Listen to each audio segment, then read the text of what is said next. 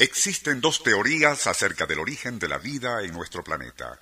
La del Génesis bíblico, que supone a un supremo creador, Dios, quien gestó a todo lo que existe entre cielo y tierra. La otra hipótesis, postulada por Charles Darwin en el siglo XIX, afirma que en el remoto pasado, y partiendo de materia inanimada, fueron surgiendo elementos unicelulares que gradualmente y en una serie de eventos aleatorios y secuenciales de tipo evolutivo culminaron en el Homo sapiens.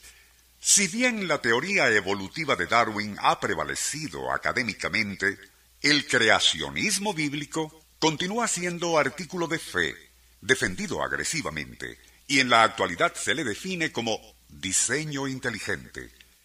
Las posiciones en ambos bandos son tan inflexibles que rayan en el talibanismo ideológico, tanto en el bando religioso creencial como en el científico materialista.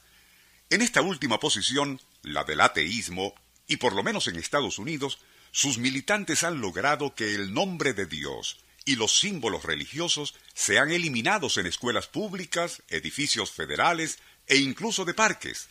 Tan rabiosa negación de todo lo que tenga que ver con espiritualidad o fe cristiana nos recuerda algo que el autor de este programa leyó hace algún tiempo en el Internet y que, si bien es sólo un breve cuento, nos pareció oportuno, tomando en cuenta todo lo anterior, compartirlo con nuestros escuchas.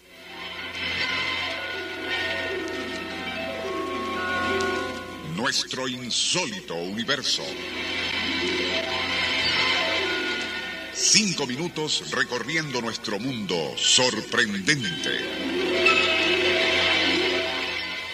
El cuento en cuestión relata cómo cierto día un ateo furibundo se encontraba recorriendo una zona muy agreste y boscosa en Alaska, admirando a cada paso la imponente belleza de sus bosques, ríos y salvaje variedad de la fauna. Todo esto, se decía el ateo, obra de la naturaleza y no de un ridículo e inexistente Dios. Y en eso estaba cuando inesperadamente apareció frente a él un formidable oso gris. Sabiendo de la agresiva ferocidad de esos animales, se detuvo en seco. Luego, y sin quitar la vista de aquella fiera, echaría a correr en dirección contraria. Pero al mirar hacia atrás, se dio cuenta de que el gigantesco animal avanzaba tras él, acercándosele cada vez más.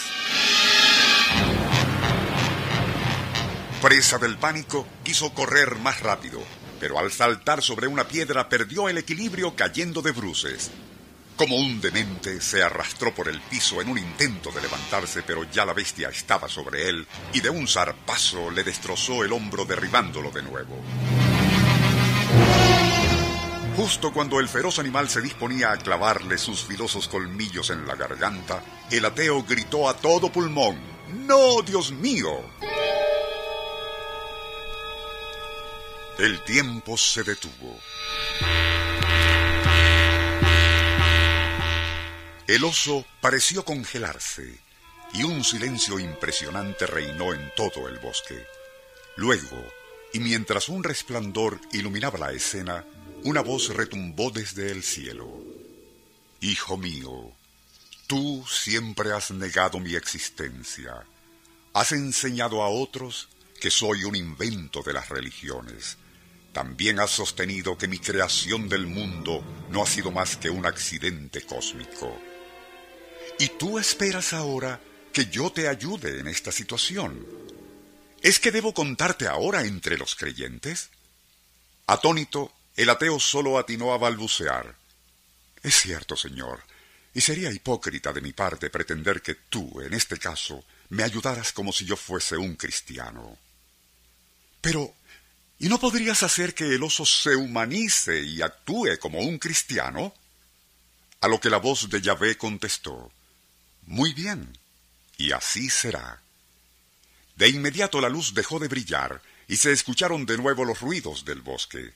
Entonces el oso caería de rodillas y juntando sus garras delanteras en posición de orar, bajó la cabeza para decir esta plegaria. Señor Dios, bendice por favor este alimento que ahora me voy a comer y por el cual te estaré eternamente agradecido.